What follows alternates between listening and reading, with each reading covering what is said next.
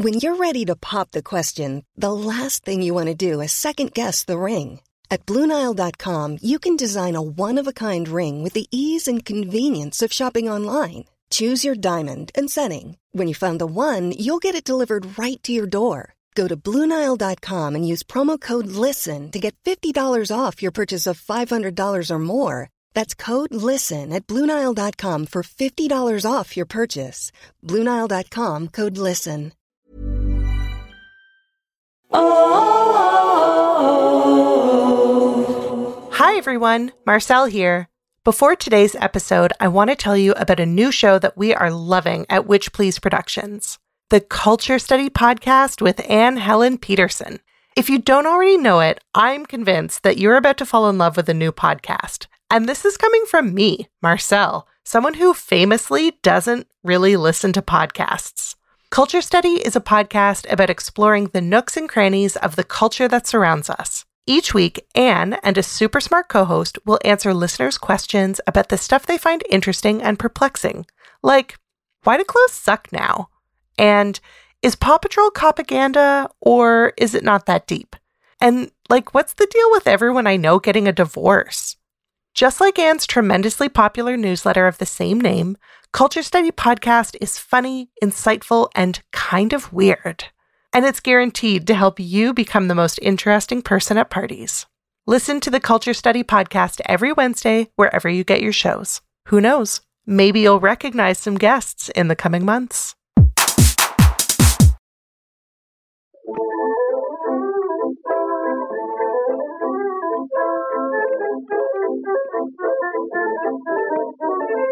Hello and welcome to another Witch Please Patreon special bonus Exclusive. exclusive interview. experience. We have yes. Oh yeah, you know. You know. I'm a we have- backer. I hear the episodes.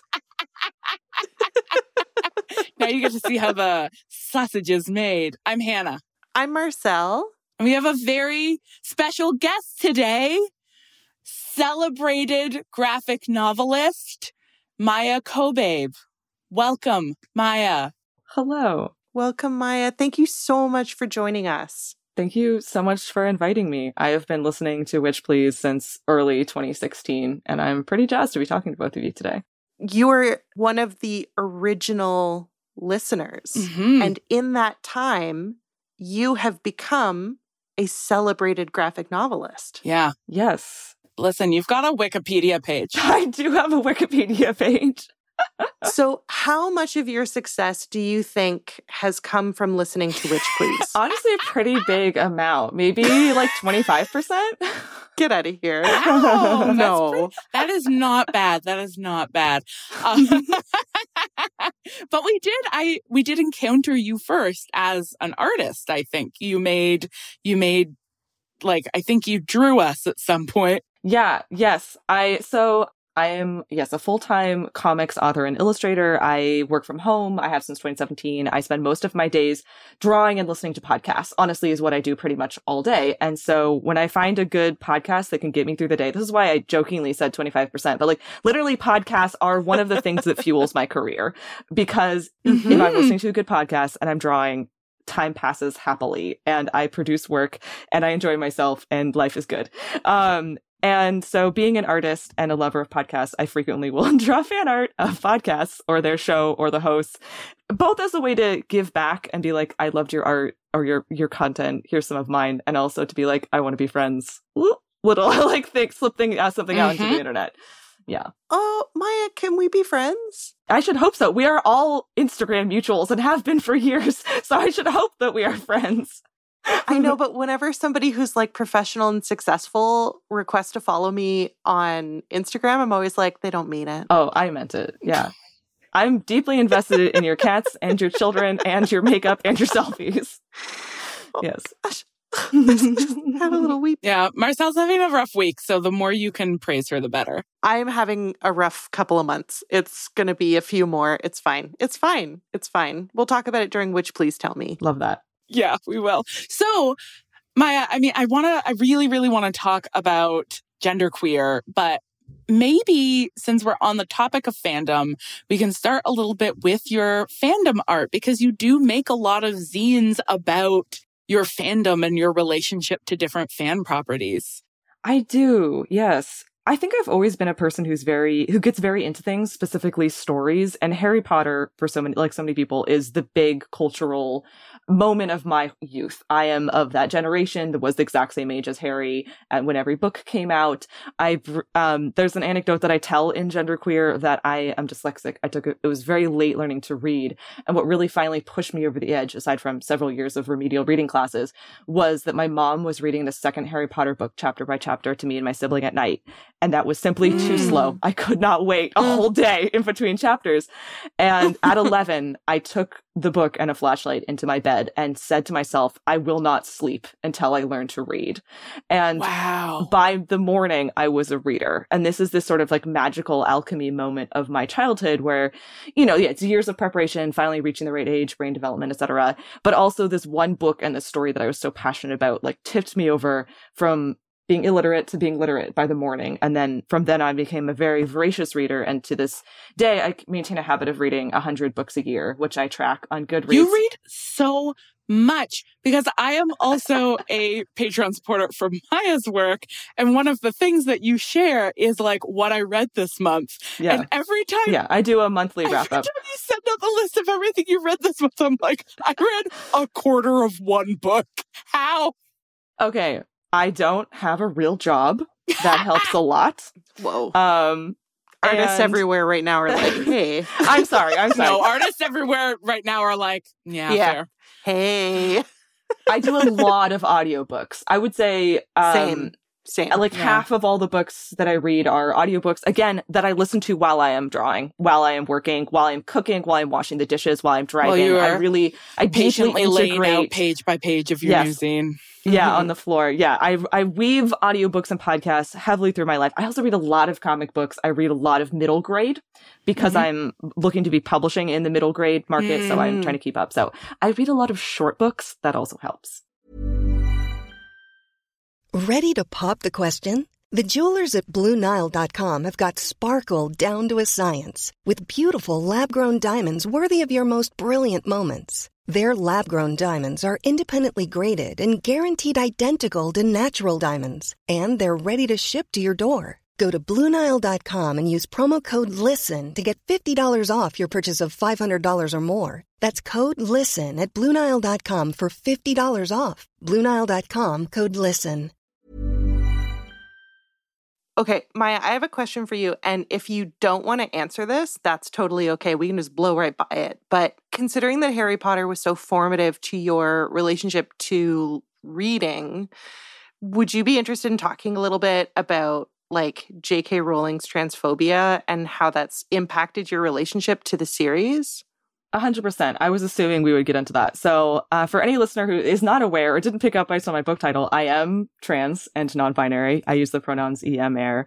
And yes, I had such a strong relationship to Harry Potter in my youth, and it's been really tough being an adult trans Harry Potter fan. Your readership, your listenership will be familiar with this. 100%. Um, yes in 2019, after a couple of the first instances of JKR liking transphobic tweets, and mm-hmm. also meditating on the magic in North America and many topics that you mm. had talked about in the original uh, Witch Please Run. I wrote a 20 page zine called Harry Potter and the Problematic Author. Mm-hmm. And I posted it on Instagram. And that same month of October 2019, they published it. I was actually the first ever guest on the Gayly Prophet podcast. so I'm also mutuals oh. with our friends, oh. Lark and Jesse. Um, I guested on um, book three, chapter one, I will post. Um, so if people want to listen to way more mm-hmm. of me, you mm-hmm. can find it there. And that was kind of the beginning of me being like, I don't know, this author that I love, my childhood hero, I'm really wrestling with how her politics seem to be really diverging from mine. And then I published that. And then in like December is when she like fully came out as a TERF And because my zine was already out, a lot of people were sharing it when she was like wrote her transphobic screed. And so in December, I was actually like Vanity Fair reached out to me and I was quoted wow. in a Vanity Fair article. Um, wow. It's titled J.K. Rowling's tweets shows the divide between the writer and the phenomenon that she's created. And then the next summer in 2020, when she's really just the leash is off. Um, I was also part of a video piece put together by the Washington Post, uh, which was called Queer Harry Potter Fans Respond to J.K. Rowling's Comments on Transgender Women. Lark and Jesse of Gayly Prophet were in there. Um, several, there was like other queer and trans zine makers and YouTubers, and then also the writer activist Jacob Tobia. So I was part of that as well. So I have I feel like I have spoken a lot about this, but it was like a slow process of letting go. I mean, I mm-hmm. I still have one set of the Harry Potter books, but I got rid of my second set. Mm-hmm. I used to have I counted at one point there were 15 pieces of Harry Potter fan art like up in my bedroom. I've mm. taken down all but one, which was signed by the illustrator, mm-hmm. and I'm so like this is more about the illustrator than the author and I no longer identify with any Hogwarts house. I don't wear Harry Potter pins. I had like 10 Harry Potter t-shirts. I got rid of all of them. I'm like, I can't move through the world advertising myself as a fan of this series because mm-hmm. I know for a fact it will make trans and non-binary people feel unsafe. Right. Because it makes me feel unsafe when I see other people walking around with Harry Potter merch. Mm-hmm. I'm just like, mm-hmm. I need to know if you have that if you are a critical and engaged listener, like if you if you have witch please merch, then I'm like, okay, we're on the same page. if you're repping like the Gayly Prophet or like even like Harry the Harry and the Potters, like the mm-hmm, Wizard Band, mm-hmm. like some sort of fan made sort of secondary content. But like I feel like unironically wearing Harry Potter merch in 2020 yes. is shows that you are either completely ignorant or actively a TERF Interesting. Yeah. yeah. What was your experience like in those like media responses? Did you feel like they were like like um thoughtfully and responsibly done? Like did you feel good about your experience with Vanity Fair and the Washington Post or did it feel sort of like they I don't know, we're just doing a news bite. I don't know. Yeah, I'm so I'm so curious. I felt pretty good about them. I mean, I definitely felt like JKR is a very famous person mm-hmm, and they mm-hmm. and they know that it'll get clicks. So there was yeah. a certain sense of like they are capitalizing on something that is very current and almost like viral in this moment. Mm-hmm.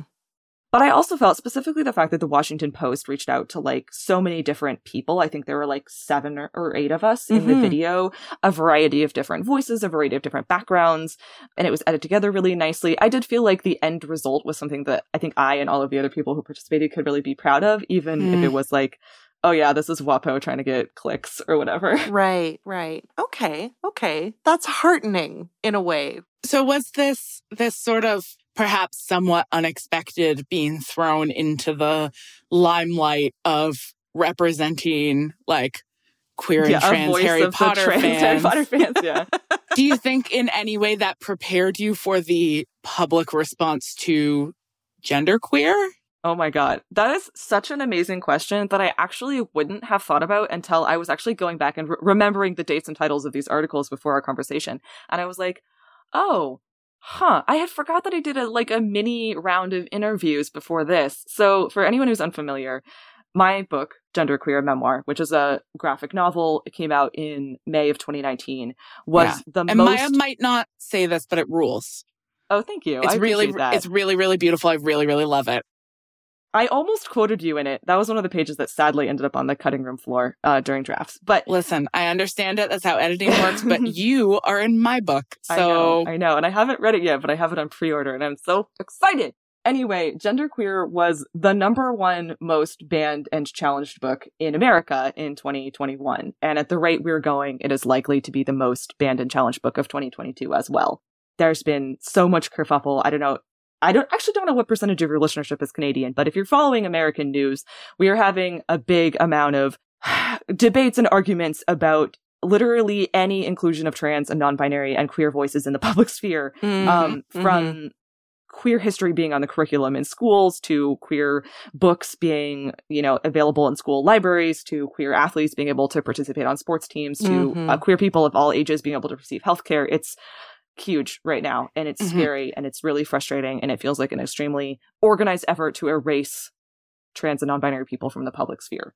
My book happened to have won a couple of awards in 2020 from the American Library Association, and because of that, many librarians purchased it, and so it was in many libraries. And when mm-hmm. a couple of sort of big profile um, censorship cases happened, it spawned a ton of copycat censorship cases a bunch of other places.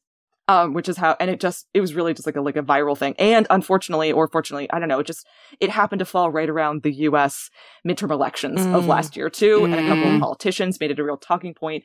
And then I got sued by a congressional candidate from the state of Virginia. Oh, oh I didn't hear about that. No. Yeah, for being can, too gay? I, I won't go into it too much, but basically a, a congressional candidate who ended up losing his race, thank God, um, sued a Barnes and Noble for carrying both genderqueer and a Sarah J. Maas novel, the second book of the ACOTAR series, A Court of Mist and Fury, saying that they were obscene and should not be available to minors. What fucking year is it? Is yeah, it- under a law that had been written in like 1970 during uh-huh. that wave of sort of uh, book censorship. I, I was relatively sure this entire lawsuit was very much a publicity stunt to try to gain attention to his uh, political campaign.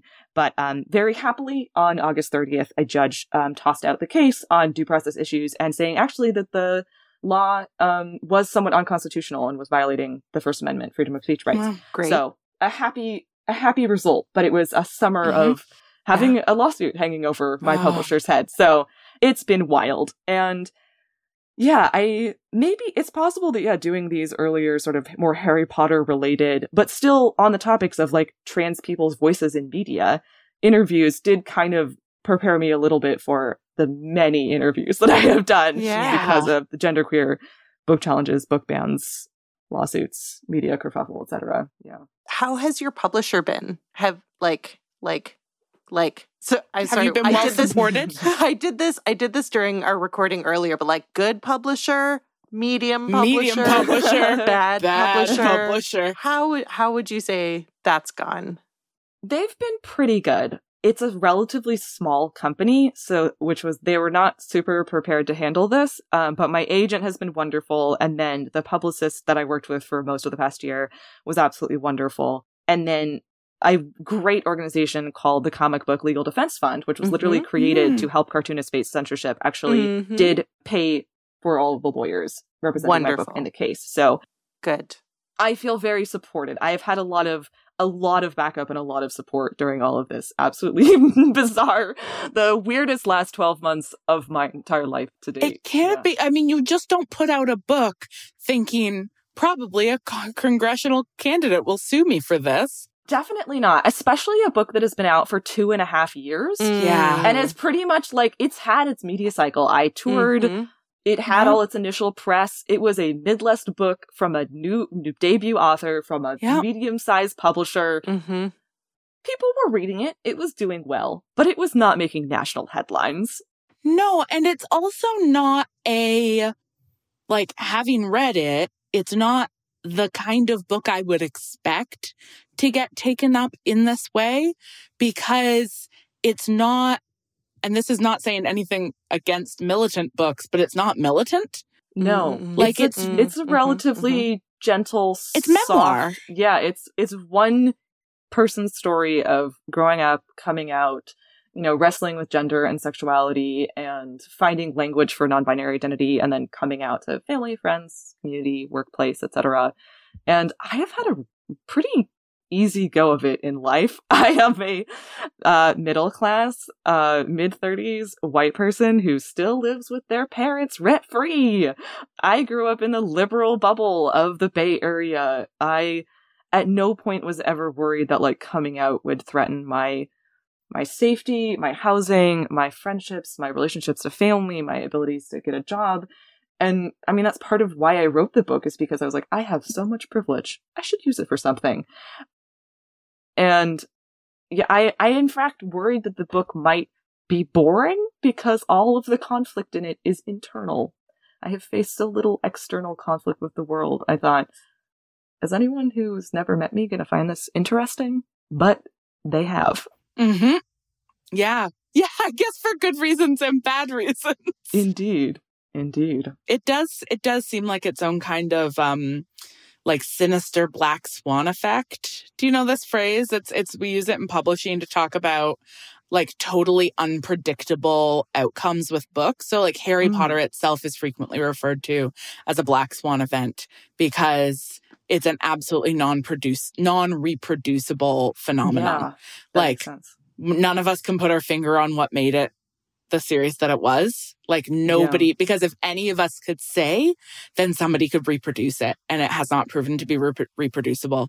And it's not non reproducible because the author's a genius. No, it, that is not it. If anything, I think it's more where it came out in relation to the development of the internet. Oh, I think is a absolutely. bigger factor. It's all of this stuff, right? And who happened to pick it up at the moment. I mean, Fifty Shades of Grey is another example. Yes you know, it's not that lots of people don't don't enjoy reading smutty fan fiction. It's like, well, why did this take off? Well, yeah, why this it was, and not another? Yeah, you know, it was the particular all. moment. It was the person who got their hands on it. It's all of these things, and it, it does seem like like the um the negative response to genderqueer has been its own kind of black swan event. Like it just the book was in the wrong place at the wrong time. Yeah. But I also hope maybe that means it has gotten into more hands mm. of people who want it. Yeah, definitely. Not every book that is banned and challenged sees a bu- sales bump, but mm. mine has. And I am grateful for that. And I do think that um, yeah, a lot of people have heard about it who wouldn't have otherwise. And I've had many people like say, you know, send a, a, a, message online or whatever and say, Oh, I saw this book was being challenged. So I decided to read it and I really enjoyed it. Like that kind of thing. So that's, that's exciting. And I am grateful for that. But actually you mentioning um, Fifty Shades of Grey and like fan fiction does remember that I didn't fully answer your question at the beginning, which was like that I do amidst all of this of my sort of memoir work and then I guess media work. I'm also a big fan mm-hmm. and I'm mm-hmm. very into a lot of stuff. And I have pretty much entirely moved out of the Harry Potter fandom sphere aside from listening to podcasts. Mm-hmm. But now I, my new thing is K-pop. I'm so into K-pop. Ooh. Um, and I do, and I always have found that drawing fan art and writing fan fiction are two ways to get me out of creative slumps that work better mm. than almost anything else. Specifically, if I'm in a drawing slump and I'm feeling very unmotivated and I don't know what to work on, drawing fan art of a favorite character or a favorite story is almost always what gets me back to be like excited to make things. And that is one of the reasons why I find like fan stuff just so delightful and joyful. And I've also like made a lot of friends through fandom who I've maintained uh, even yeah. past our maybe falling out of love of a specific media property. Mm-hmm. But I have found, yeah, fandom space very inspiring, very delightful, very joyful. Um, and aside from the Zine, I already mentioned that um, Harry Potter and the Problematic Author. I also contributed a short story to a collection called Trans-Affirming Magical Care, which came out in 2020, which was edited by another non-binary cartoonist, um, Alex L. Coombs. And it's a whole collection of specifically trans and non-binary related Harry Potter content I believe it is still available as a digital zine. I think the print run is sold out, but we sold it to raise money for the UK charity Gendered Intelligence in the summer of 2020 as well. So like that was another like fun thing to be able to be like the story I drew was called Tonks's Tale and it's about Tonks as an explicitly non-binary character. And in my story when Tonks arrives at the Hogwarts dorms, a third door opens for them that is a non-binary dorm. I remember this. It's like I still do really believe in the power of fans to rewrite and retool and rework stories to make places for themselves or any sort of marginalized group that were not originally included. Mm-hmm. And I do think that there's a lot of value in that. Mm-hmm. Oh That's my god, so that is beautifully said so beautifully said. And I think maybe a beautiful note on which to end this conversation, which has been such a joy. so... Maia, you're so much fun to talk to. I feel like you did research and took notes, which I'm always impressed by because I've never taken a note in my life and I certainly don't know how research looks works. I bet you have. I bet mm, you have. Mm, and and all those There's degrees? no proof. No? Mm, no? Hard to prove. Okay. All Hard right. to prove. uh. um, thank you, Maia. Thank yeah. you to all of our Patreon supporters. We're so um, lucky. We're so lucky. You're so kind. Thank you for being yeah. patient with us in this, oh, the yeah. summer of our discontent. Oh, this was no, this was an absolute delight. I was so excited to be invited. Like I said, I've been a listener for many, many years this is one of my all-time favorite podcasts. I never unsubscribed during the long hiatus. I never stopped following the Twitter.